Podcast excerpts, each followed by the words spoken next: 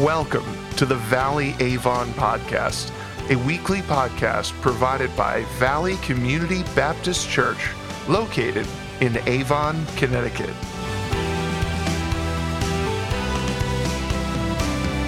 This episode marks the beginning in our new sermon series titled Destructive Decisions How to Avoid Life Altering Mistakes. In the first teaching of this series, Senior Pastor Rob O'Neill defines moral failure and outlines three principles of such failures learned from the life of Samson in his sermon titled Unfulfilled Potential.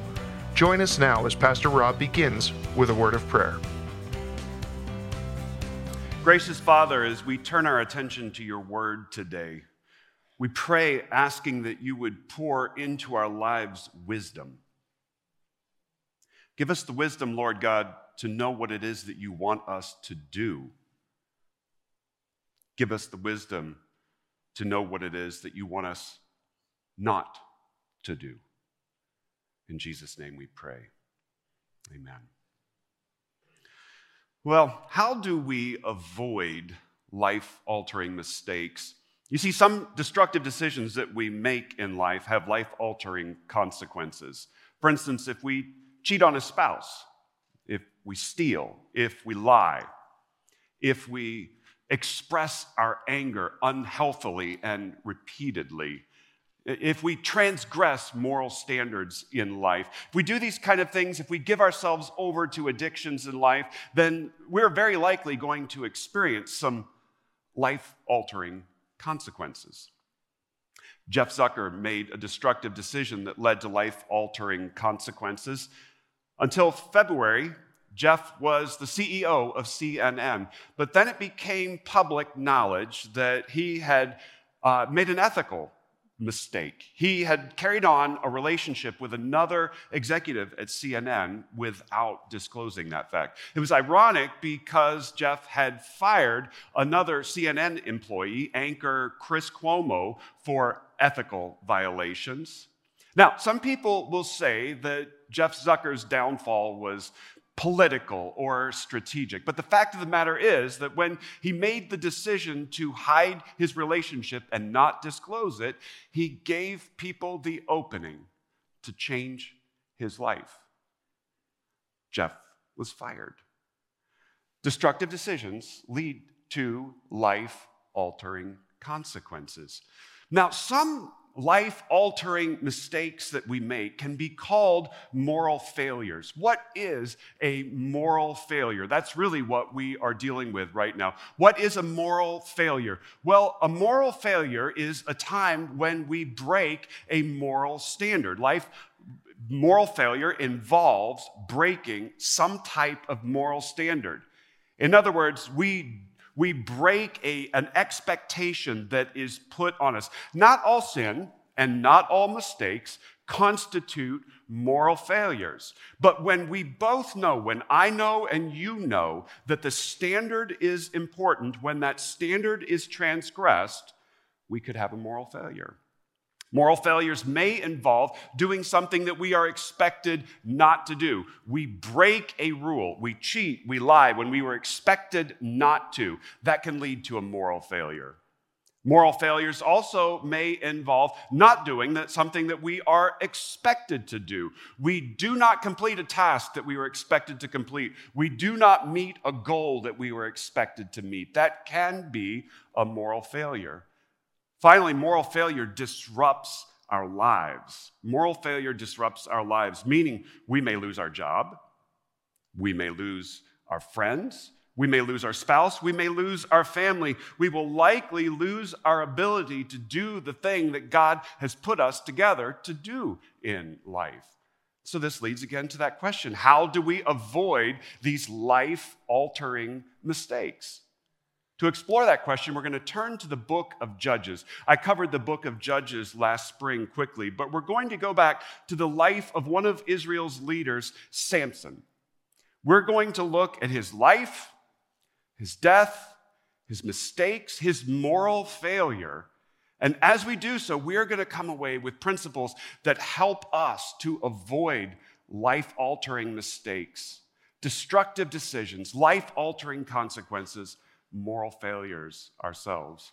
As we turn, though, to the life of Samson, what we're going to discover is that Samson's life illustrates moral failure. Samson's life illustrates moral failure. Now, to understand how that's the case, you have to understand from the beginning what Samson's job was supposed to be. God gave Samson a job to do, and that's the place where we have to begin if we're to understand his moral failure. Samson lived in a period of Israelite history after the Exodus, after God set his people free from slavery in Egypt after the people of God entered into the promised land, but before the kings of Israel reigned and ruled. During this season, the people of Israel were walking away from the ardent faith that they had had at earlier times. In fact, Israel's story was a cycle that was spiraling constantly downward. In this cycle, we saw the same pattern of behavior repeated over and over again. The people of Israel would prosper, then they would turn away from God.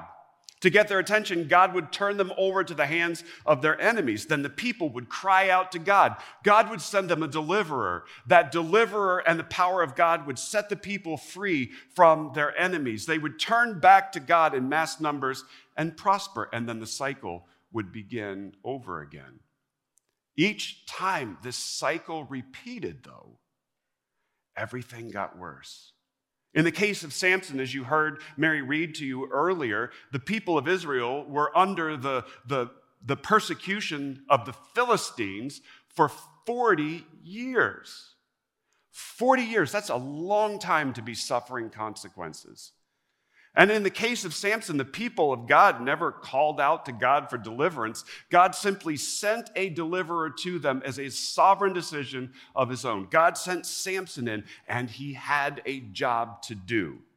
Samson's job was to begin delivering the people of Israel from the Philistines. Now that we know what Samson's job is, we can begin to understand and break down his moral failure because what we discover is that Samson broke a moral standard. I said that moral failure involves breaking a moral standard. Samson broke a moral standard. Now, of course, Samson had the same moral standard given to every one of us. God's law applied to him the same way it would have to anybody in Israel. But God gave Samson an additional moral standard. When Samson's birth was predicted, the angel of the Lord told Samson's parents that he should live according to what is called the Nazarite vow. The Nazarite vow was a, was a way that a person could become consecrated or dedicated to God in a special way for a season or for a lifetime. And this is the moral standard that God put on the life of Samson for a lifetime. The Nazarite vow involved never touching a corpse it involved never consuming alcohol, and it involved never cutting one's hair or shaving one's head. This was the moral standard that was placed onto Samson's life. But what we're going to find is that Samson broke that moral standard over and over again. As we continue to study the life of Samson, we're going to find that Samson did things he was expected not to do. What we're going to find as we study the life of Samson is that he systematically broke his Nazarite vow. But that was just the beginning of the ways that he broke the moral standards in his life. And one of the most famous incidents from Samson's life, he entered into a relationship with a Philistine woman named Delilah. Now, when the Philistines discovered that their enemy was in a relationship with one of their own, the Philistine leaders paid Delilah to discover the secret of what was Samson's great strength. Samson was incredibly powerful. He was incredibly successful in battle, and the Philistines wanted to know how that was the case. We'll skip over the details, but Delilah was eventually able to get the secret out of him. Samson told her well, the secret to my strength is my hair. My head has never been shaved. If my head were to be shaved, my strength would be gone.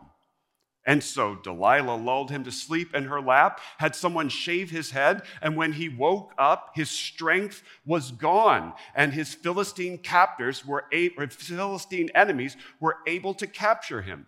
Samson cavorted with the enemy, and he gave away state secrets. Those are both things he was expected not to do.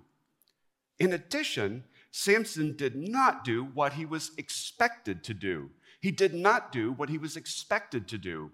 Samson was expected to begin delivering the people of Israel from the Philistines. But as soon as his strength was gone, the Philistines captured him. After they captured him, they gouged his eyes out. They put him in prison. And in prison, they had him grinding wheat. That's not exactly delivering the people from the Philistines. Samson did not do in prison what he was expected to do. And as we continue studying the story of Samson, we find that Samson's moral failure, as moral failure frequently does, ended his, his work and his life. Moral failure always disrupts our lives. In Samson's case, moral failure ended his life and work. In prison, the Philistines decided to celebrate the fact that they had won over Samson. They decided to throw a party to celebrate in the temple of their god Dagon. They brought all of their leaders together. Thousands of people gathered in the temple of Dagon on the floor and on the roof of it. They brought Samson in to entertain them. And in a break or before he entertained him, he asked to just lean up against one of the two pillars in the center of the temple, uh, supporting the entire temple. As he leaned there, he prayed and asked God to give him the gift of strength one more time. And as he leaned there, he reached out to both of these pillars and he began pressing on them, and the pillars collapsed, and the temple fell, and it killed him and everyone inside. That day, Samson killed thousands of Philistines, thousands of Philistine leaders, and himself. What we find is Samson's life and work are now over. But you see, the end for Samson illustrate what, illustrates what moral failure looks like. Samson broke a moral standard. In addition to that, Samson did things he was expected not to do. Samson did not do things he was expected to do. And Samson's moral failure led to the end of his life and to the failure of his work. Understand this Samson killed thousands of Philistines, which sounds great. He killed many of their leaders. It sounds like a victory for Israel, but it's a minor setback for the Philistines. Samson did not rally the people of God. Samson did not win a decisive victory over the Philistines. Samson can only barely be said to have begun delivering the people of Israel from the Philistines. And at the end of his life, unlike with the other judges, there is no footnote that says there was peace in the land of Israel. Samson was a moral failure, and his moral failure ended his life and work. But as we consider the life, the death, and the moral failure of Samson, we come away with critically important principles for ourselves. And I want to share with you today three foundational principles of moral failure that we need to walk away with today and that need to guide us for the balance of this study. Principle number one is don't be distracted by potential. Don't be distracted by potential. Because as we look at the birth of Samson, we see that it is surrounded with potential. I'd like to read for you again from Judges chapter 13, verses 2 through 5. Listen for the potential that there was in him. There was a certain man of Zorah of the tribe of the Danites whose name was Manoah. And his wife was barren and had no children. And the angel of the Lord appeared to the woman and said to her, Behold, you are barren and have not borne children, but you shall conceive and bear a son. Therefore, be careful and drink no wine or strong drink, and eat nothing unclean, for behold, you shall conceive and bear a son. No razor shall come upon his head, for the child shall be a Nazarite to God from the womb, and he shall begin to save Israel from the hand of the Philistines.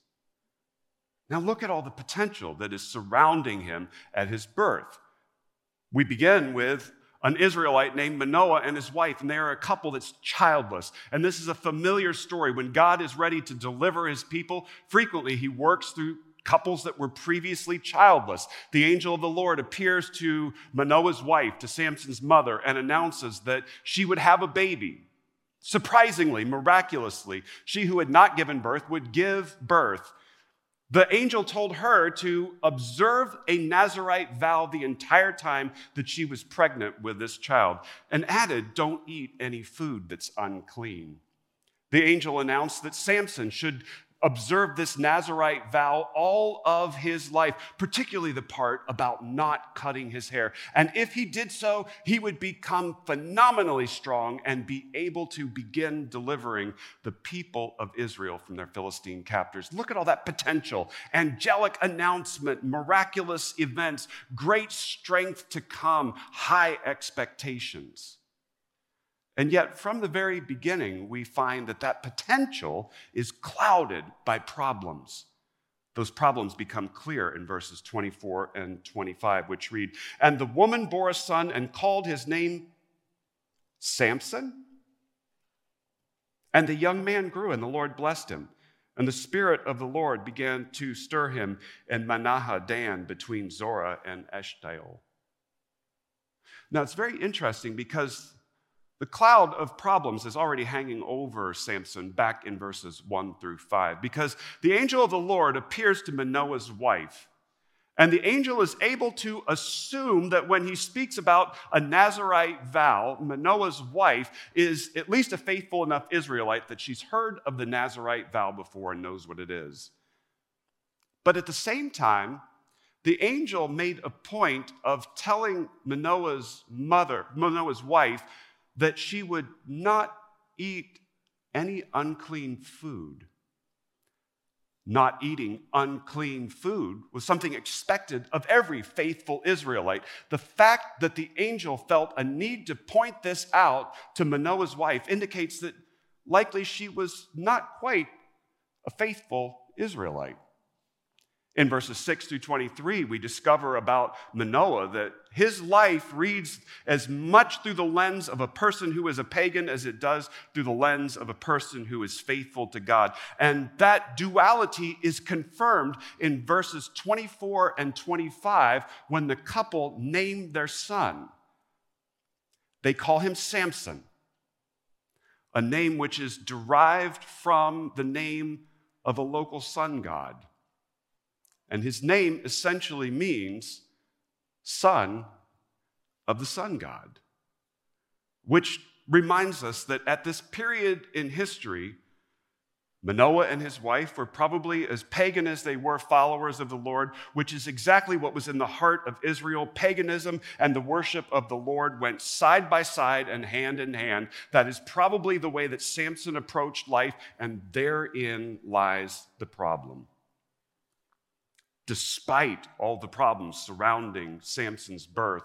He comes to be a man with powerful gifts. From the very beginning, we discover that the Spirit of the Lord is with him. Because the Spirit of the Lord is with him, he has tremendous physical strength. But in addition to that, we discover that he is a person of tremendous personal charisma. People want to be around him, people like him and are drawn to follow him naturally. But the simple fact that Samson is a man of such tremendous power reminds us of the fact that power and potential can cloud our judgment. People's judgment about Samson was clouded by his physical strength and his charisma. Our judgment about people is frequently clouded by their potential when we meet extraordinary people and we find that they are capable of accomplishing extraordinary things and, and getting to extraordinary ends, we frequently overlook the problems that come along with that extraordinary potential. When we look at ourselves, if we find ourselves to be people with a potential to accomplish something, we overlook our own problems. And frequently, the seeds of a person's downfall are right there evident for everyone to see, but potential blinds us to these problems. The tremendous power that Samson had, and the fact that Samson was characterized as well by problems that were to bring him down, should be a reminder to us that if it can happen to the strongest of us, it can happen to any of us. If Samson can be brought down by the problems that existed in his life, then it is a reminder to each and every one of us that we are vulnerable. We are vulnerable to destructive decisions. We are vulnerable to life altering mistakes. We are vulnerable to moral failure. When we think that we are immune to destructive decisions, life altering mistakes, and moral failure, we are setting ourselves up for those very things. Do not be distracted by potential. When we remember the fact that we are vulnerable to destructive decisions, life altering mistakes, and moral failures, we create a defensive perimeter around ourselves that makes those very things less likely to happen. Don't be distracted by potential. Secondly, self centeredness turns potential into boredom. Self centeredness turns potential into boredom. Samson became completely self centered. As we continue to study the life of Samson, we're going to discover that he makes one self centered decision after another. Those self centered decisions contributed to his downfall. Now, self centeredness is something that now comes naturally to us after the fall. It is, if you will, a form of idolatry. We were created in the beginning for a world where God is in charge and we long to do what God wants us to do. But in the fall, we made a choice.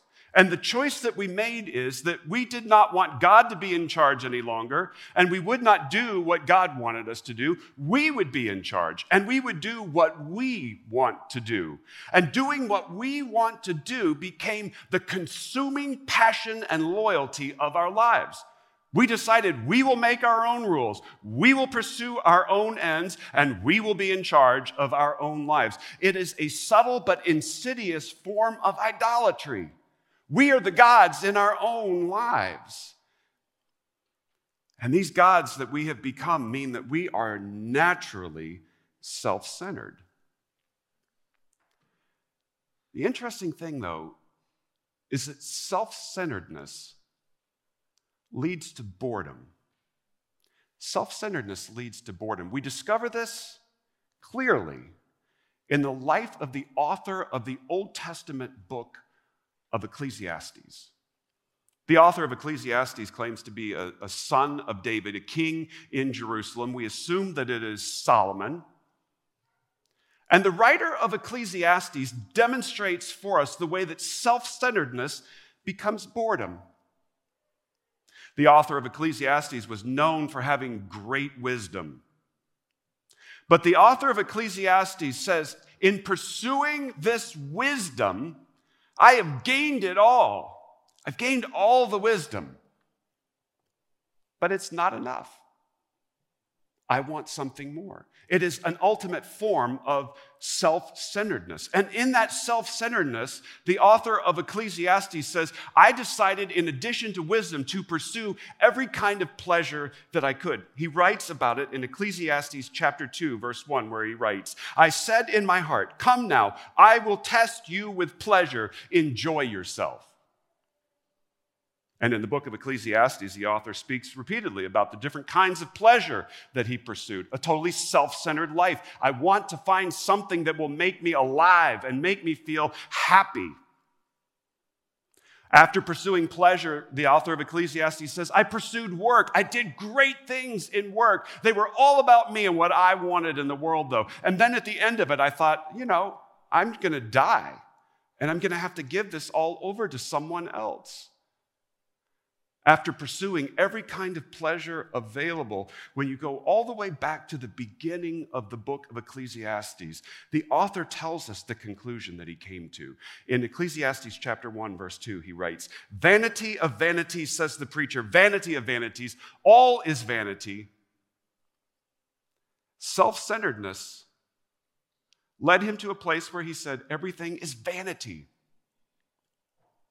everything is empty. Life feels dull and lifeless. The author of Ecclesiastes was bored. self centeredness led to boredom. And it always does. Now, interestingly, we human beings will do just about anything to avoid boredom. Harvard University conducted a series of studies where they tried to find out just what we human beings thought about boredom, about being left alone with nothing but our own thoughts. In one of the studies, they brought subjects in and subjected them to a mild but painful electric shock. I don't know why somebody would think to do that, but they did. And they asked the people if they liked it. And the people who said no continued in the study. And they asked, Would you be willing to pay $5 to avoid being shocked again? The people who said, Yes, I, would, I dislike being shocked and I would pay $5 to avoid it, continued in the study. Now, this group of people, they put into a room for 15 minutes with nothing to do except think so that they would experience boredom, the only thing they had the opportunity to do was to shock themselves. The same shock they had just said they would pay $5 to avoid was their only possible distraction. And you're not going to be surprised to find that two thirds of men and one quarter of women, somebody smarter here, I'm just saying, shock themselves between one and four times to relieve their boredom. People would rather be electrocuted than bored. It's surprising the lengths that we will go to to relieve our boredom. Now, Samson's boredom led him to self destructive behaviors. Out of boredom, he went repeatedly into the territory of the Philistines, his enemies. Out of self centeredness and boredom, he went repeatedly into the arms of Philistine women. Out of self centeredness and boredom, he repeatedly experienced life altering consequences to his destructive behavior. But Samson is not alone. We all respond to boredom negatively. Now, sometimes when we are bored, we seek out new things, new thoughts, new experiences. That's the most productive response that we have to boredom. Some of us, when we get bored, become aggressive. Some of us, when we get bored, quit and give up. When we get bored, we tend to snack obsessively, to speed recklessly, to pick up our phones searching for a distraction. When we get bored, we behave impulsively. When we're impulsive, we make destructive decisions. I wish Boris Johnson had thought about that fact back in 2020 when he was making decisions. It was the early days of the COVID pandemic, and his government in Great Britain, he's Prime Minister of Great Britain, had imposed a series of measures to lock down Great Britain to prevent the spread of the virus. And yet, members of his government consistently organized gatherings and parties, even gatherings and parties at his official residence, number 10 Downing Street. When it came out what they had done, it's been labeled Partygate. And Boris Johnson has faced penalties financially from the police. He has faced declining poll numbers. Now he's up against a parliamentary inquiry into what happened and what was said about it. And you have to ask the question why would Boris Johnson do something so potentially self destructive? The answer is boredom. When we're bored, we make destructive decisions that lead to life altering consequences. So boredom should become a warning sign in our lives. Not the boredom of having 15 minutes alone to think, but the boredom that we experience for long seasons of time. When life starts to feel bland and lifeless, and we are considering self destructive things to do to relieve our boredom. Boredom should be a warning sign that life altering mistakes are ahead. Because boredom happens when we are not fulfilling our God given purpose in life. And only pursuing our God given purpose can turn our potential into reality. That's our third, our third principle today. Only pursuing our God given purpose turns our potential into reality. As we study the life of Samson, we are reminded time and time again that God is the real Savior in history, acting to save his people.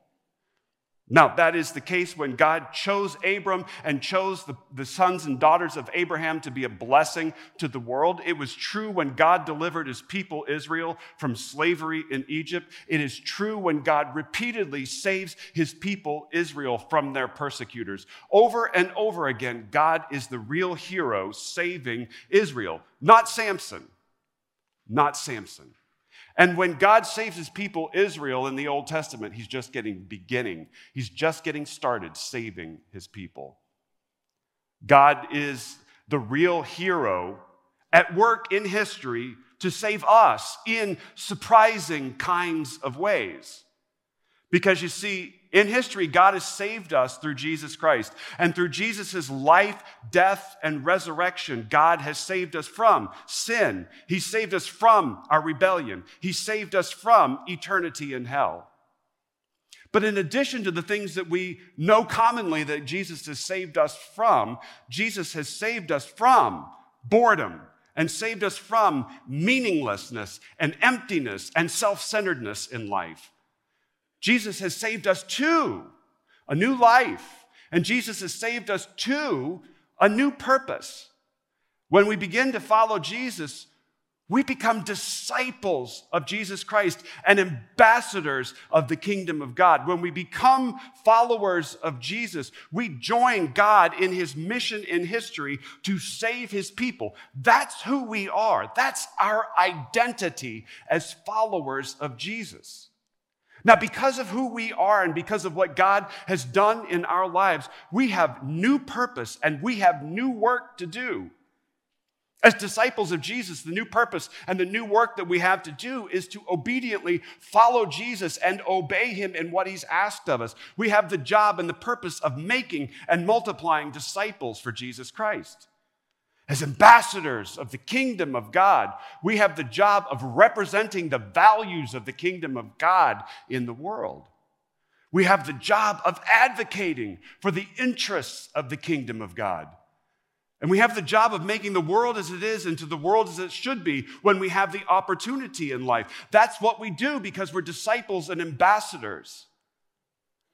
Now, you may say, wait, that's not me. That's not what I can do. I am not that person. But the simple fact of the matter is that you have been made a disciple of Jesus Christ if you are his follower. You are an ambassador of the kingdom of God by virtue of being adopted into God's family. And God has given you unique gifts.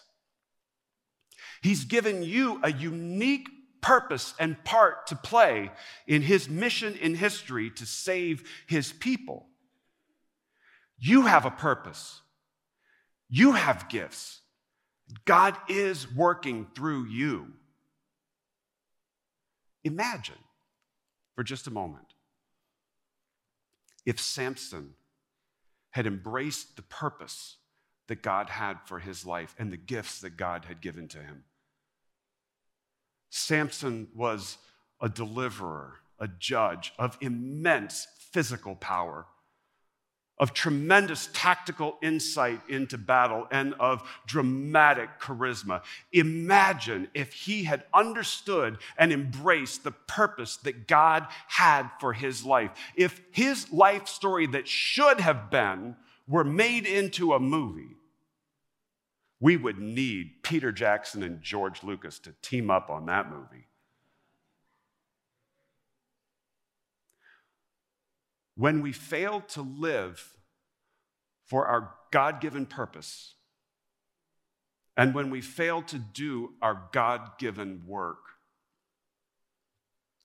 the potential that we have is twisted inward and never becomes real. When we fail to live for the purpose that God has given us and for the work that He has given us, self centeredness takes over our lives. Self centeredness leads to boredom. Boredom causes us to make impulsive, destructive decisions. Those destructive decisions lead to life altering consequences. We are a moral failure before we know it, and the potential that God had put inside of us evaporates. Only living for our God given purpose leads us to seeing the potential that God has put inside of us become a reality. As we live for our God given purpose, it becomes an antidote to boredom, to self centeredness, to destructive decisions, and to moral failure. As we live for our God given purpose, we get to live instead the great adventure that God created us to live. And only as we live for our God given purpose do we begin to see the potential that God has placed inside of us shine. Better still, we find the power of God working through us and changing the world.